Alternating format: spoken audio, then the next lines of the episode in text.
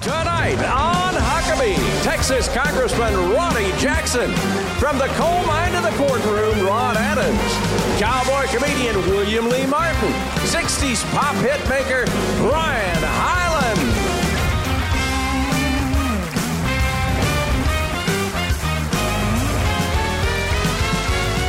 That's Trey Corley in the Music City Connection. And I'm your announcer, Keith Bilbrey.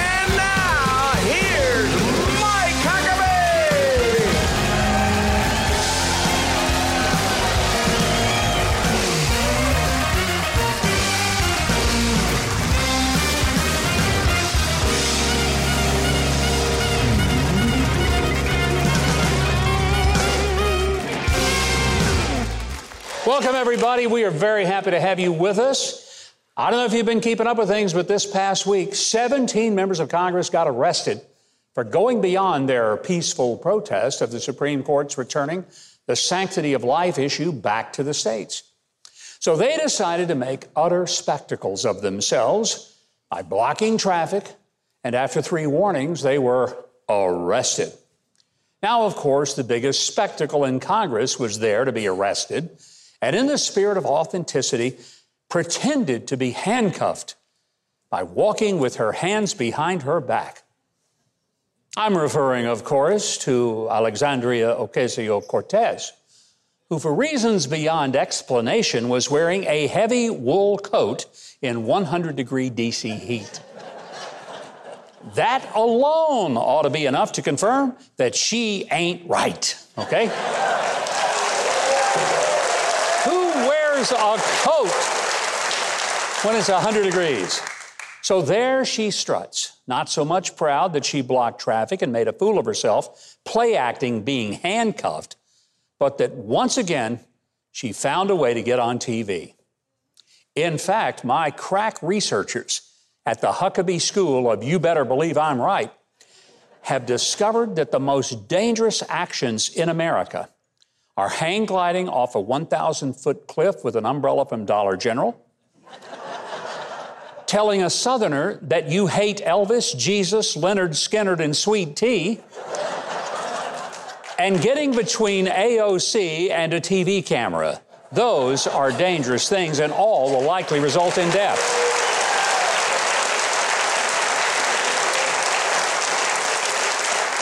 Camera addicted AOC only pretended to have handcuffs. Too bad they didn't give her some real ones to wear. but you know who did get put in real handcuffs? Peter Navarro, former trade director at the Trump White House. Not only did he get put in handcuffs and frog marched across the federal courthouse lawn, he was put in jail, strip searched, and put in leg irons. And he didn't even block traffic. Now, what he's accused of is a misdemeanor charge of contempt of Congress because he refused to become a stage prop in Nancy Pelosi's little drama called the January 6th Committee, run in part by Nancy's handpicked and pet Republican dolt, Liz Cheney. And you know, Liz needs to get all the attention she can because it's really likely that Wyoming voters have had enough of her petulant political pouting and will retire her from Congress this year.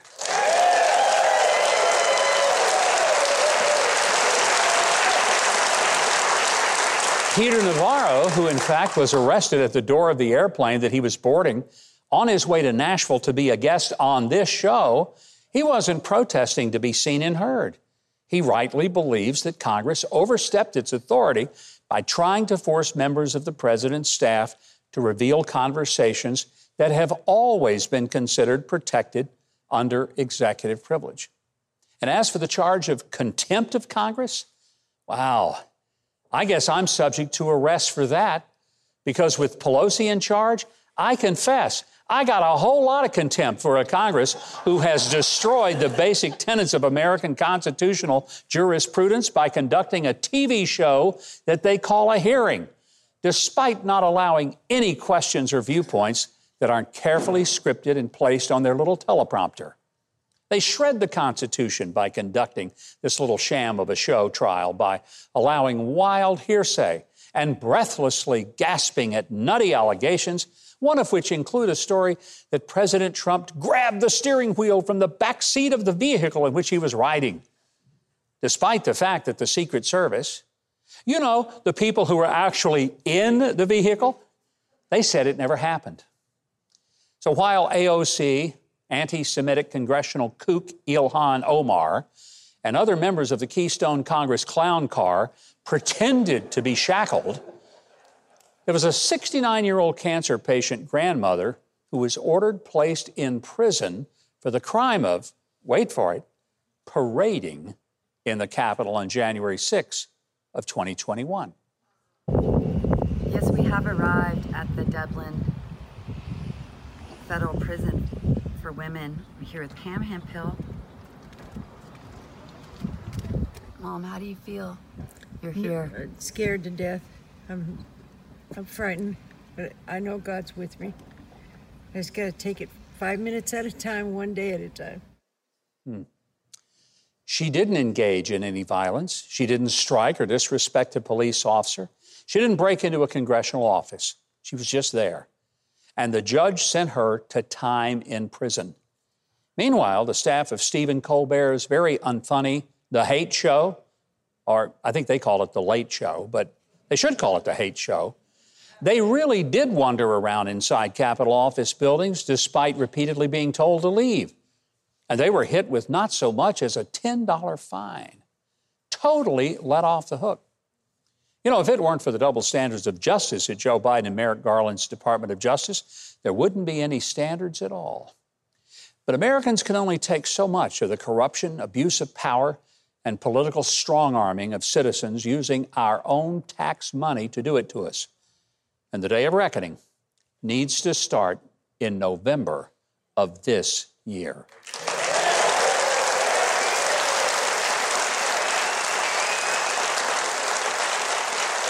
President Joe Biden tested positive for COVID 19 this week, but that's not the only health issue that has some people concerned.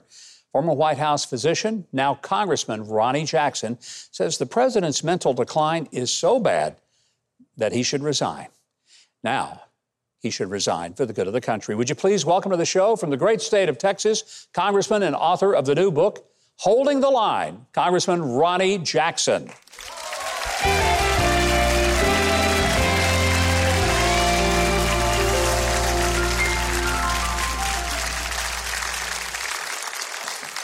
Well, when we uh, originally had you scheduled to come talk about your new book, Holding the Line, we did not realize uh, all the medical things that would be going on with Joe Biden this week. Um, he's come down with COVID. They say the symptoms are mild, right. and we're glad of that. But we were told by President Biden and others that this was a pandemic of the unvaccinated. That's right. He's been vaccinated twice and boosted twice.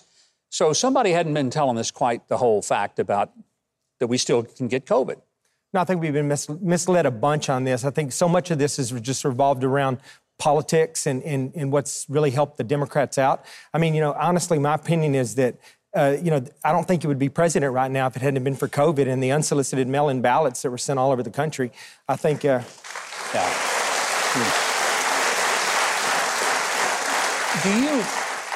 I mean, I, I want to make sure that our audience understands. You worked in the Bush White House, the Obama White House. You were the uh, primary White House physician for President Obama and then President Trump. That's right.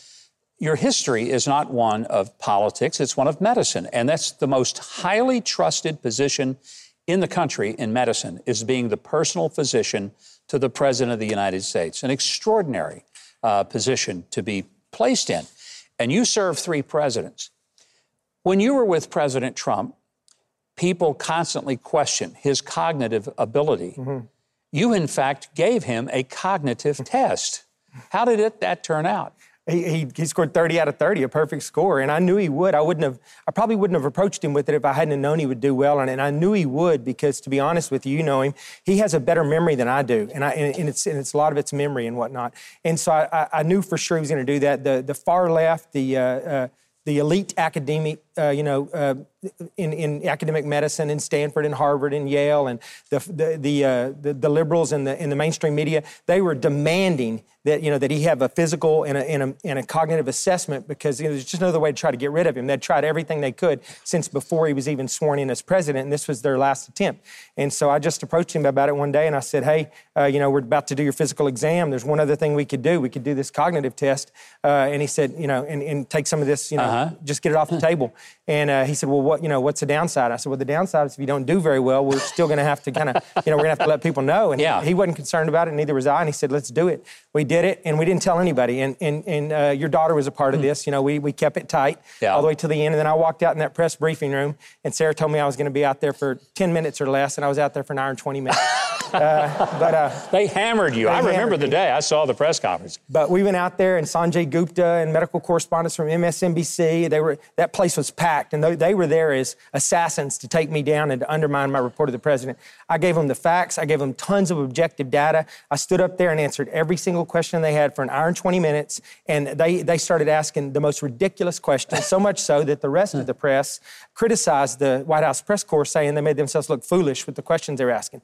After that, all of that stuff was off the table. Nobody talked about it at all anymore. But as far as I'm concerned, this is my point now, is that they demanded that he have a cognitive test, and not because he did anything that was that was worrisome from a cognitive standpoint. It was because they didn't like his style, they didn't like his personality, right? And but now we have a president that actually has obvious cognitive disability. Uh, you know, and he's supposed to be the head of state and and, and our commander in chief. And, and where are they? Where are these people at now? It's crickets. They don't say anything. And, and you know, Congressman, that's what I wanted to, to yeah. point out was that you had administered this test. So yeah. when you call for a test like this to be given mm-hmm. to Joe Biden, you're not doing it from a standpoint of, hey, I wouldn't dare let Trump have mm-hmm. that.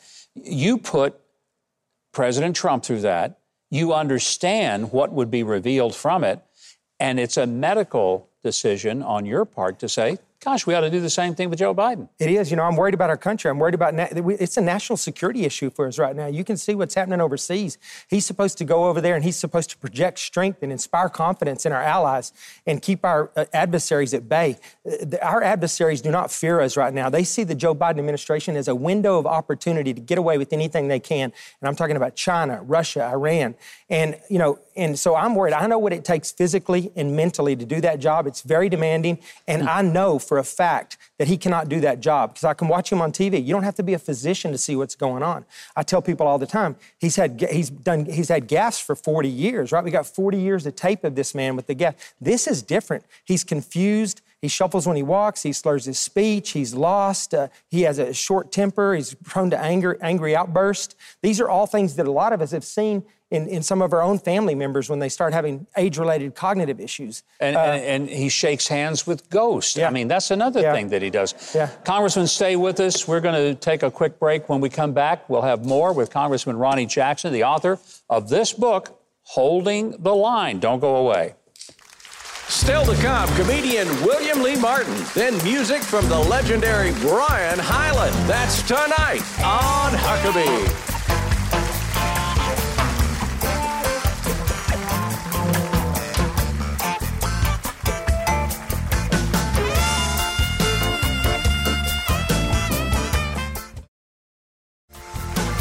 Go MikeHuckabee.com and sign up for his free newsletter and follow at GovMikeHuckabee on Twitter.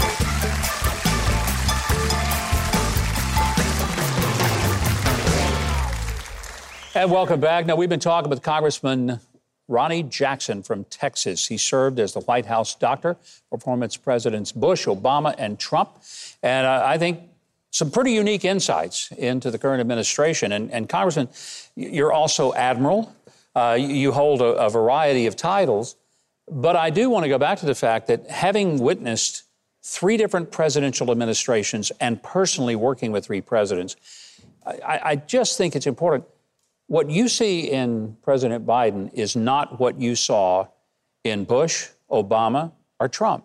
I think it's just it's it's rogue in the White House right now. I think that a lot of the Obama folks came back into the White House uh, right after uh, he was in there. I think they saw that as an opportunity, and now I think they're all just independently making decisions, funneling it, you know, through uh, through uh, the the Oval Office, and that's why our economy is a disaster right now. That's why gas prices are the way they are. That's why our southern border is the way it is. That's why there's crime in our big cities. That's why we have no respect overseas right now, and we have you know this national security issue that we deal with all the time.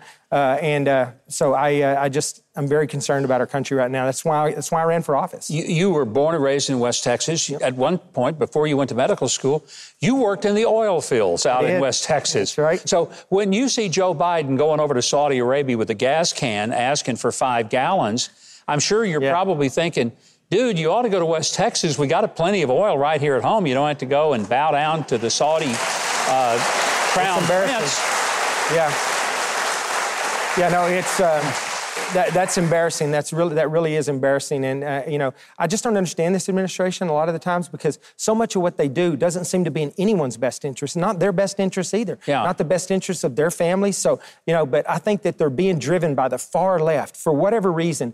Omar, Tlaib, Presley, AOC, Cori Bush, Nancy Pelosi, the, these far left people. Nancy Pelosi just carries their water for them, but these people really, they do have a communist Marxist ideology. I mean, you know, they, they, they think that the best way to convert to make this country what they want it, what they want it to be, to rebuild it in their Marxist image, is to just burn it to the ground. Yeah. And, and you could do it over a period of 40 years if you made small policy changes, or you could do what they're doing. You could just burn it to the ground, and that's what they're doing right now. And they don't care who gets hurt in the process. And we have to stop it.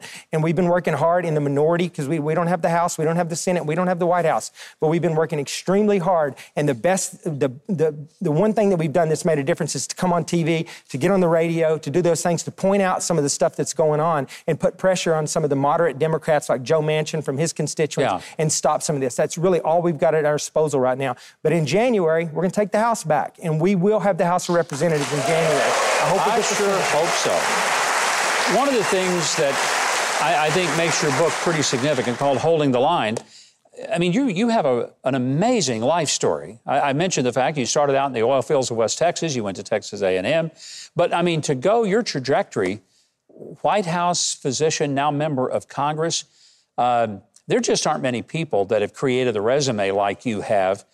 What was it deep inside of you that you learned as a kid in West Texas that has proven to be a part of making you tick today? I think first and foremost, you know, just the, uh, the, the Christian conservative values that were instilled in me early on in life. I think those really, that, that, you know, no matter what happens to you in life, and no matter when you, you know, at times you stray, you know, you, you get off the path that you're supposed to be on, but that will always bring you back to where you need to be, right? And I think that's important. Uh, also, the work ethic. My, I mean, my parents instilled an incredible work ethic in me, and my folks taught me to always take advantage of every opportunity I've got, you know, and, and to treat everything as an opportunity, even if it doesn't look like an opportunity at the time. It's not exactly what you wanted approach it as, as, as it's a great opportunity, and, and you will always end up, uh, it will lead to something else. And, and like nine times out of 10, you end up being really uh, proud that you did, you know, something that you thought wasn't going to be in your best interest. But I've just tried to abide by that. I've tried to always smile and always have a good attitude. Even when I'm not smiling on the inside, I'm smiling on the outside. Uh, so I try to do that. And I, th- I just think that's been part of it. But I,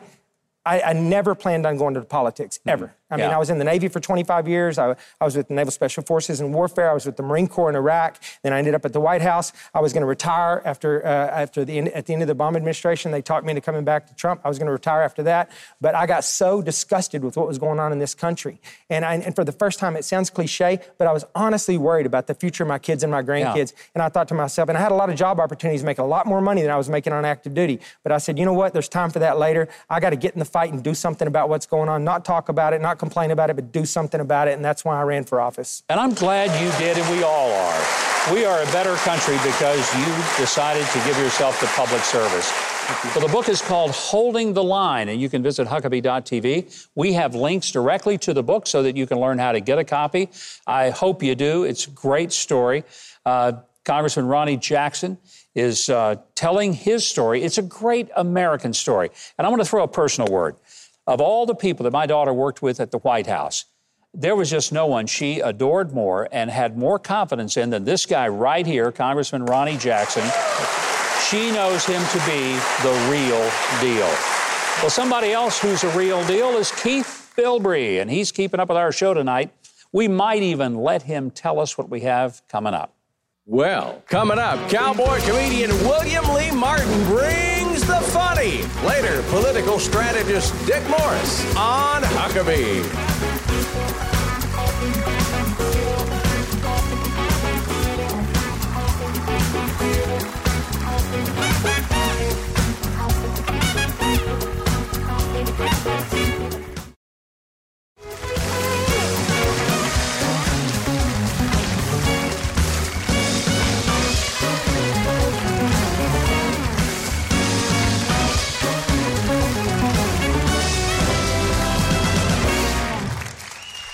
You know, one of the reasons that you should sign up to get free tickets to come to the show and be in our theater when we tape it is because I know how much you enjoy the music of Trey Corley and the Music City Connection on TV. But if you're here in the theater, uh, you get a whole lot more of it, and this crowd loves, like we do, Trey Corley and the Music City Connection. Let's give them a big hand.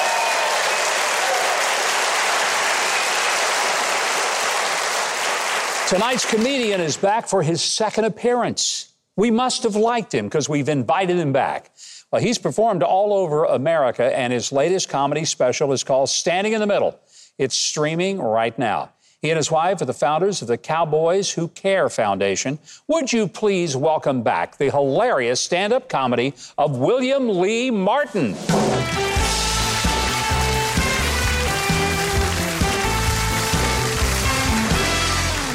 Oh, thank you very much, everybody. Uh, y'all do me a favor, clap for the band one more time for the band. It's so good to be back here again. You know, uh, the producers are just amazing. I was here uh, backstage and they were like, hey, just remember, keep this show clean. And I go, cool, how clean? And they said, pretend your grandma's in the audience. And I went, cool, which grandma?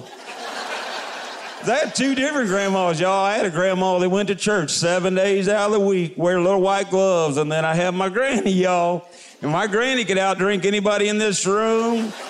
She could outcuss a sailor, and she had a faded blue tattoo on her arm that I always thought said mom, but from her perspective just said wow. Tell you a little bit about myself. I am married, happily married. My wife is from Oklahoma, and I am from the great state of Texas.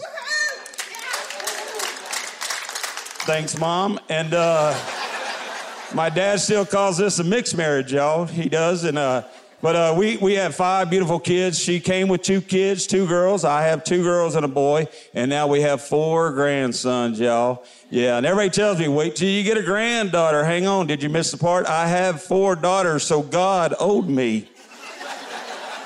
God not only owes me, he owes my son. My son at one point was an only child. Now he has four sisters two mamas, and four dogs that are all female.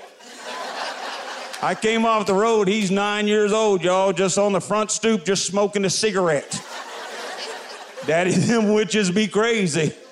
Only he didn't use witches, right? I told him, I said, Boy, you watch your language. He said, You think that's bad? You ought to hear what I'm thinking. Well, my wife and I have a beautiful family. We really do, you know. And uh, uh, it, probably the hardest thing about our marriage was probably the pandemic, y'all. Because I'll be honest with you, my marriage is not built on me being home seven days out of the week.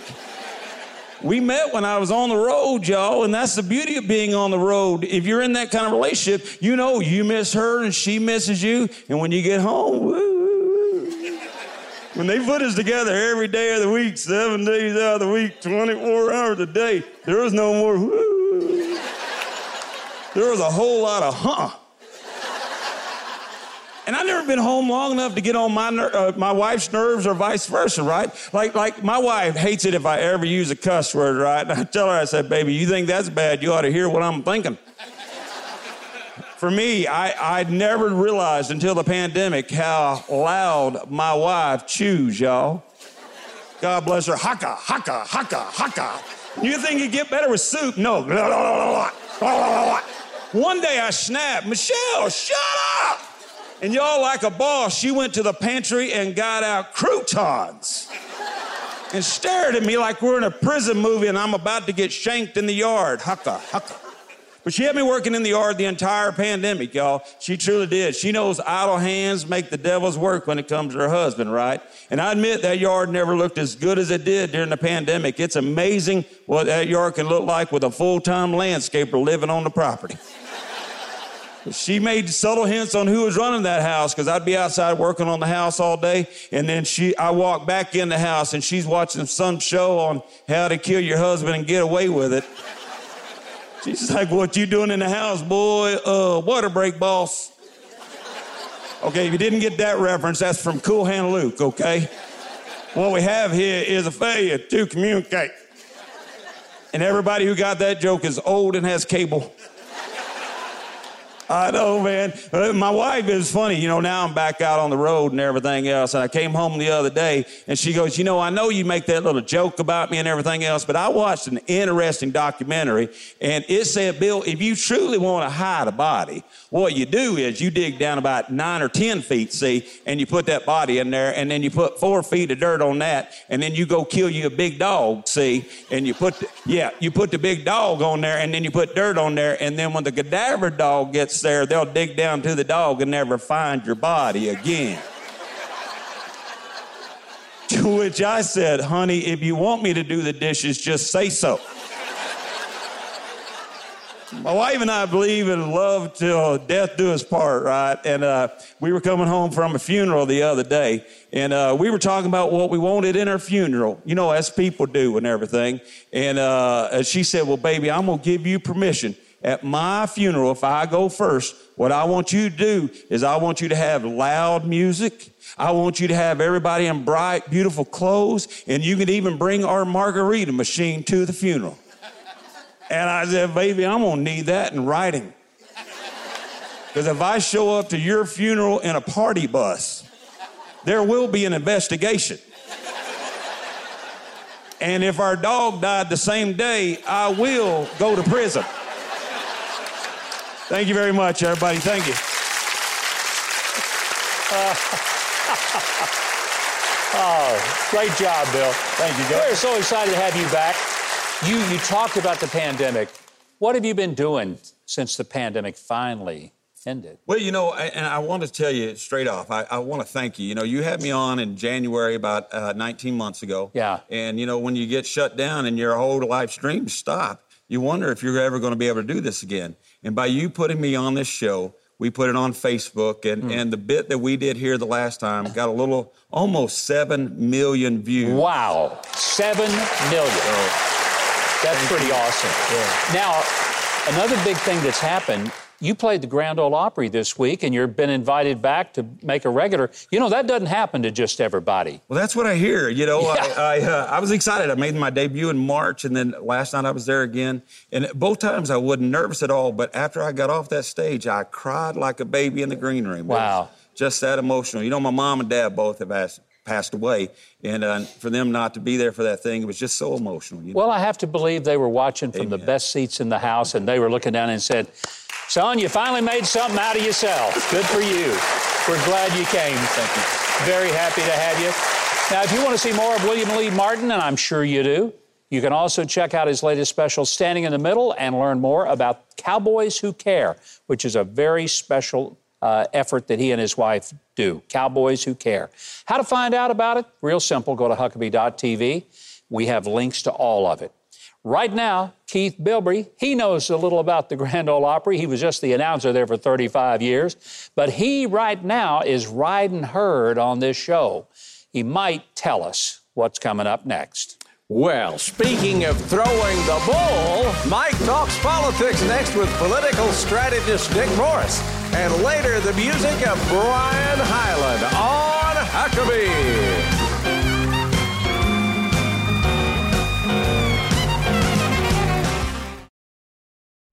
Whether it's pandemics, wars, or natural disasters, Samaritan's Purse is committed to being on the ground to be a light in the very darkest places.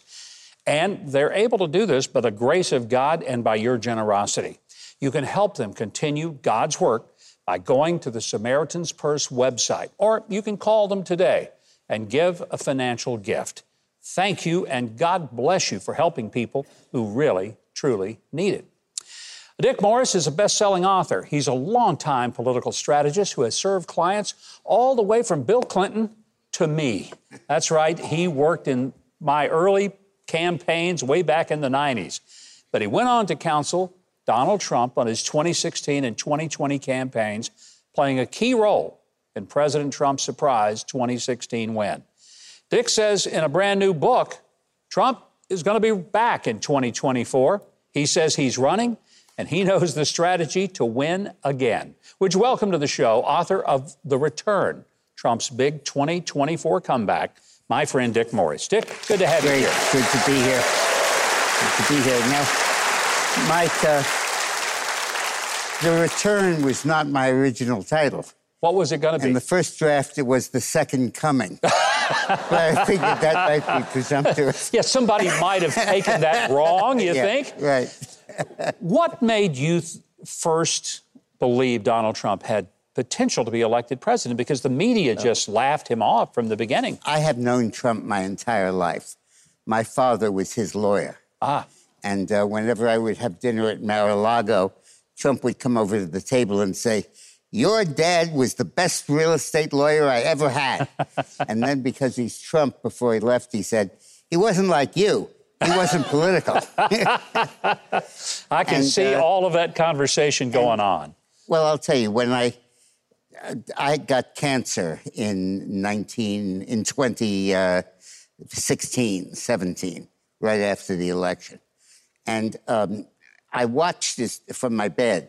It was tongue cancer, which for a political pundit is equivalent to capital punishment. but they did. Surgeons did a great job, and uh, I watched Trump do everything that Bill Clinton promised. And when I met with Trump and I said, I've written two State of the Unions for Clinton, and it's the same speech you gave, just his is in the future tense, yours was in the past tense. He would say, I'm going to improve the schools. You did. He said, I'm going to seal the border. He actually built a bit of a border wall. Yeah. Trump said, I'll finish it. Uh, and everything that Clinton tried to do, equalize incomes, raise incomes of the working class, you did. Uh, but I decided to go to work for Trump after I, I recovered from radiation from my cancer because I, I was frankly near death at two points. And uh, I decided that God had spared me for a purpose. And that purpose was to try to get Donald Trump reelected. Well, it didn't happen in 2020, but you believe that it will happen in 2024. Oh, he hasn't do. even announced yet. I So do. Well, he hasn't announced yet. It's between him and his accountant as to how the rally expenses are And if for. he announced before the midterm elections, it would be kind of bad form to preempt that, too. Well, it might be. But, um, well, Trump preempts them by just existing. That's a good point. yeah. I believe that uh, Trump wanted me to write this book because he wanted me to put out and been very generous in endorsing it because he wanted me to write about how he'll win in 24 and how it'll be different from 20. But tell us how it will, because there are a lot of people, even people that voted for Trump twice, 16 and 20, loved what he did, but they're worried that if he runs, the press will make it all about his personality, not about his policies, and it's going to just be a mess again. So, how does he avoid that? the big thing that bedeviled him was the voter fraud and the way the 2020 election turned out. And I believe that we have hit on a formula to end it. And I explain it in the book. I do not think there will be any fraud in 24 hmm. because the Supreme Court is about to rule in a case called Moore versus Harper. And it's a challenge to a reapportionment by the Republican Party of North Carolina. And the Republicans, the Supreme Court threw out the congressional map the, leg- the legislature passed and imposed one that helps the Democrats. And the Republicans are arguing that the Constitution, if you keep a copy on you, go get it out now and look at it. Article 3, Section 4 says the times, places, and manner of choosing congressmen and senators shall be determined by the state legislatures, not the states, not the governors, not the courts, not the secretaries of state, the legislatures. It's called the Legislative Supremacy Clause. And the strict constructionists, who are now a majority of the court, say that's what the Constitution says. So there are now five states Minnesota, Wisconsin, Michigan, Pennsylvania, and North Carolina that are swing states in which the legislature is Republican and the governor is a Democrat. Hmm. And the legislature passed laws just like those in force now in Arizona and Florida and Georgia, which really prohibit voter fraud. They, they ban drop boxes, they require photo ID, all kinds of stuff. But the governors have vetoed it in those five states. This court case, if we win it, which I think we will, because four judges have sided with us to hear the case, mm-hmm. Takes it completely out of the hands of the governors. And the legislature alone makes that determination. And it was absolutely brilliant to bring this case. It is a fascinating insight because I don't know of anyone else who's talking about that. Nope. Uh, this is the book. It's called The Return. Dick Morris, who is the author uh, of a lot of best selling books, but this is his latest and it may be his greatest. Now, for our audience, you can pick up a copy of The Return anywhere books are sold. It's in stores, it's online right now. And be sure to head over to Huckabee.tv because that's where we make it easy. We have links on all the things, not only about the book, but all of the ways in which you can connect with Dick Morris and his regular columns and the commentaries that he makes on Newsmax and other places. Check out other books as well on those links. I think these folks liked you, Dick. I think they did. Right now, Keith Bilbrey is going to tell us all about what we have coming up next on the show. Well, up next, we honor Disability Pride Month with author and attorney Ron Adams. And later, a classic hit from Brian Hyland on Huckabee.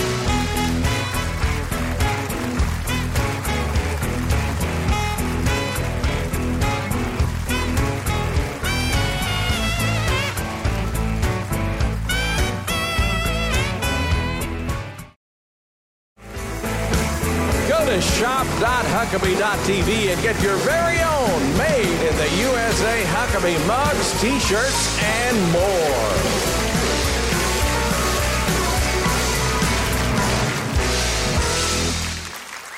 My next guest was on track for a career in the NBA when a coal mining accident at the age of 19 left him quadriplegic. The story of how he overcame seemingly impossible obstacles to become a successful attorney is told in his inspiring memoir, Coal Mine to Courtroom. Would you please welcome W. Ron Adams? Welcome, Ron. Great having you here. Thank you. Thank you for having me. July is Disability Pride Month in the country. It's kind of special for you in that uh, it's also the 32nd anniversary of the Americans with Disabilities Act. Yes. President Bush, George Bush, H.W. Bush, actually signed that uh, bill. Um, that's a big deal, wasn't it? Yes, before that, uh, so many of the courtrooms weren't accessible. I'd go to hearings and they'd have to bring the judges and everybody downstairs because mm. they couldn't even, there was no access. You know, I don't think most people really understand what uh, maybe a, a game changer that the Disabilities Act was. And for some people, they said, oh, I'm going to have to spend some money. But it really was the right thing to do yes, because people with disabilities didn't ask for that. You certainly didn't ask no. for yours. No. So when this all first happened, you're 19 years old, you're a kid with big dreams. Did you kind of think, my life's over? Well, I was, uh, the doctors were busy telling me that. Um, I'm very much about the good Lord, and I had scriptures of healing put up all in my rehab room. Doctors thought I was crazy, so they had me psychiatrically evaluated. and uh, that was wow. the first time I'd ever heard that I could probably even go to law school if I wanted.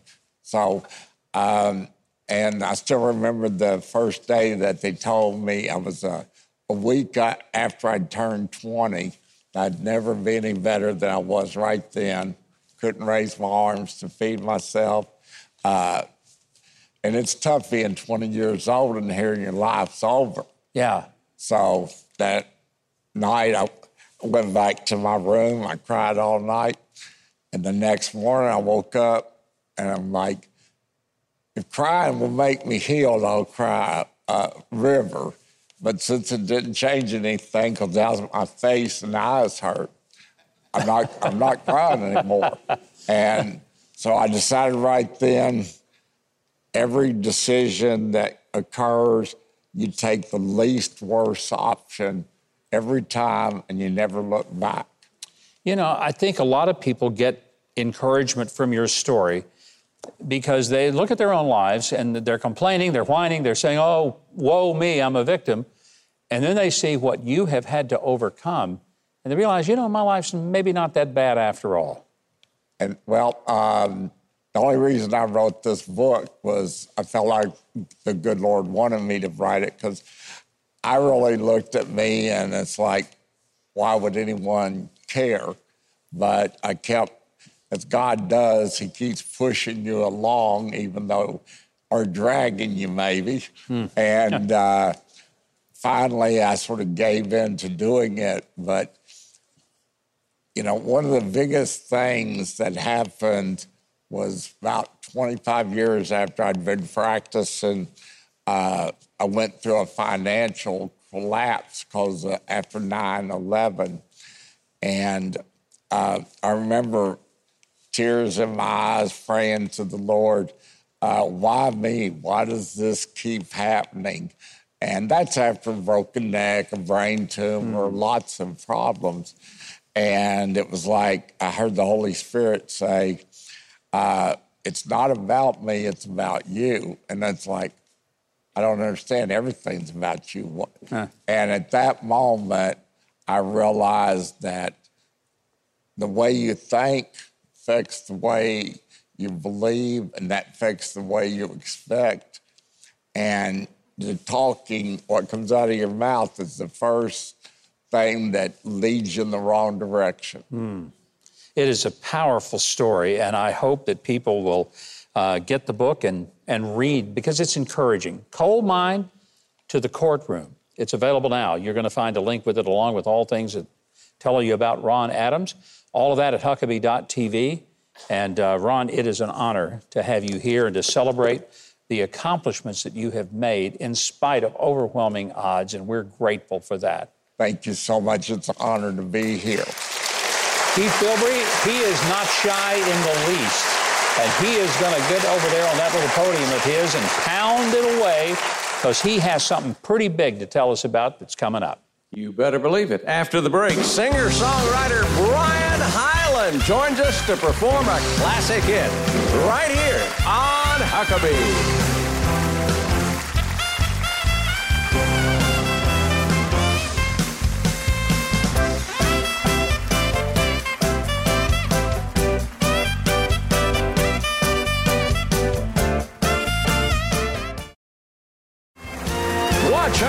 Next week celebrate National Lasagna Day with Chef Adrian Calvo and phenomenal magic tricks by Nick Comas.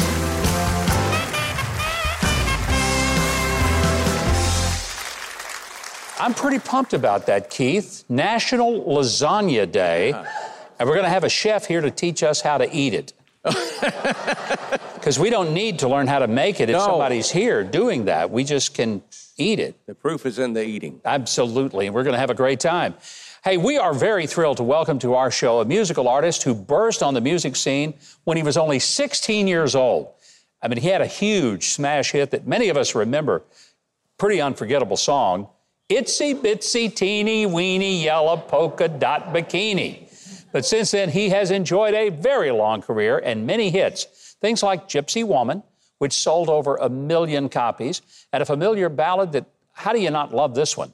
Sealed with a Kiss. Would you please give a warm welcome to the one and only Brian Hyland?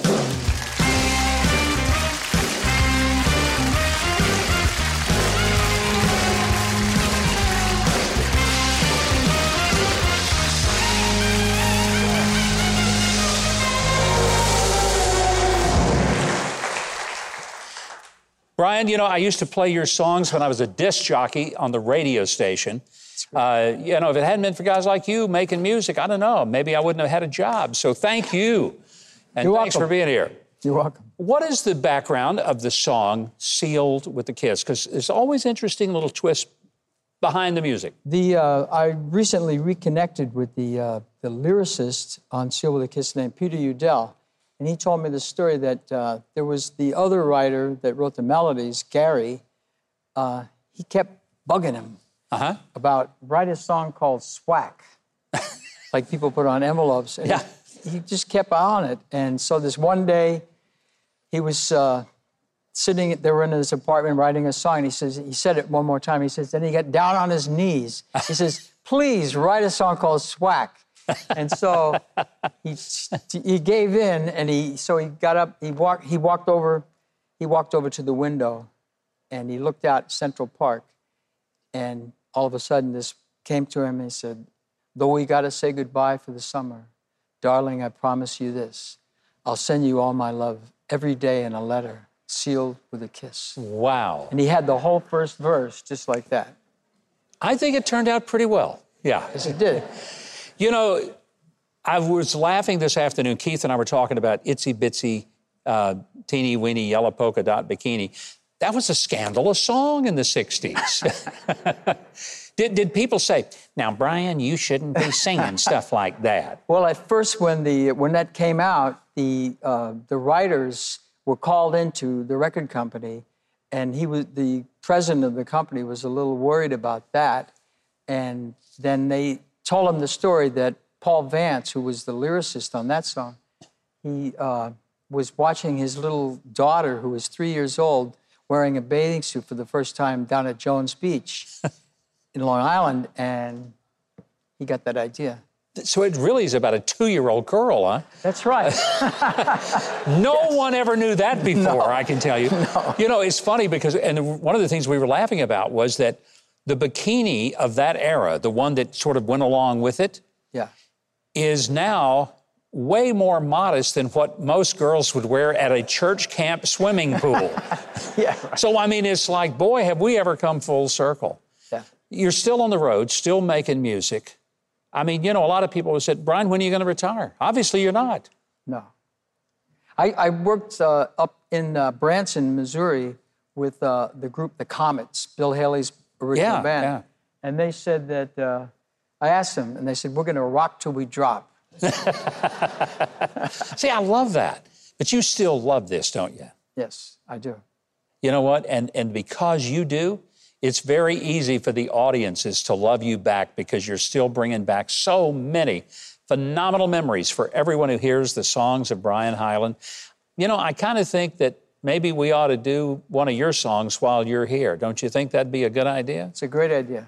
I think it is. All right. So while Brian gets ready to perform, Keith Bilbrey is going to tell you how you can hear all of the music, the great music of Brian Hyland. Keith, take it away. To find all of Brian's music, tour dates, and more, visit Huckabee.tv and go there after the show for a digital exclusive performance of Sealed with a Kiss. Now, cover your eyes, performing Itsy Bitsy Teeny Weeny Yellow Polka Dot Bikini with Trey and the band and Mike on bass. Here's Brian Hyland.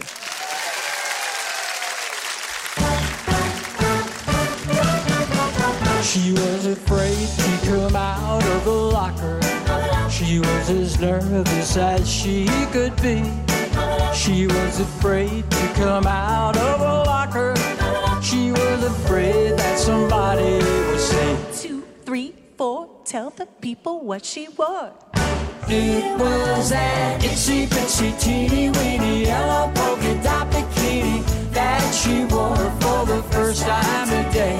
An itsy bitsy teeny weeny yellow polka dot bikini. So in the locker she wanted to stay. Two, three, four, stick around, we'll tell you more. She was afraid to come out in the open, and so a blanket around her she wore. She was afraid to come out in the open, and so she sat bundled up on the shore. Two, three, four, tell the people what she wore. It was an itsy bitsy teeny weeny yellow polka dot bikini that she wore for the first time today. Itsy bitsy teeny weeny yellow polka dot bikini. So in the blanket she wanted to stay. Two, three, four, stick around, we'll tell you more. Now she's afraid to come out of the water. And I wonder what she's gonna do. Now she's afraid to come out of the water. And the poor tell the people what she wore. It was an itsy bitsy teeny weeny yellow polka dot bikini that she wore for the first time today. An itsy bitsy teeny weeny yellow polka dot bikini. So in the water she wanted to stay. From the locker to the blanket, from the blanket to the shore, from the shore to the water guess there isn't anymore.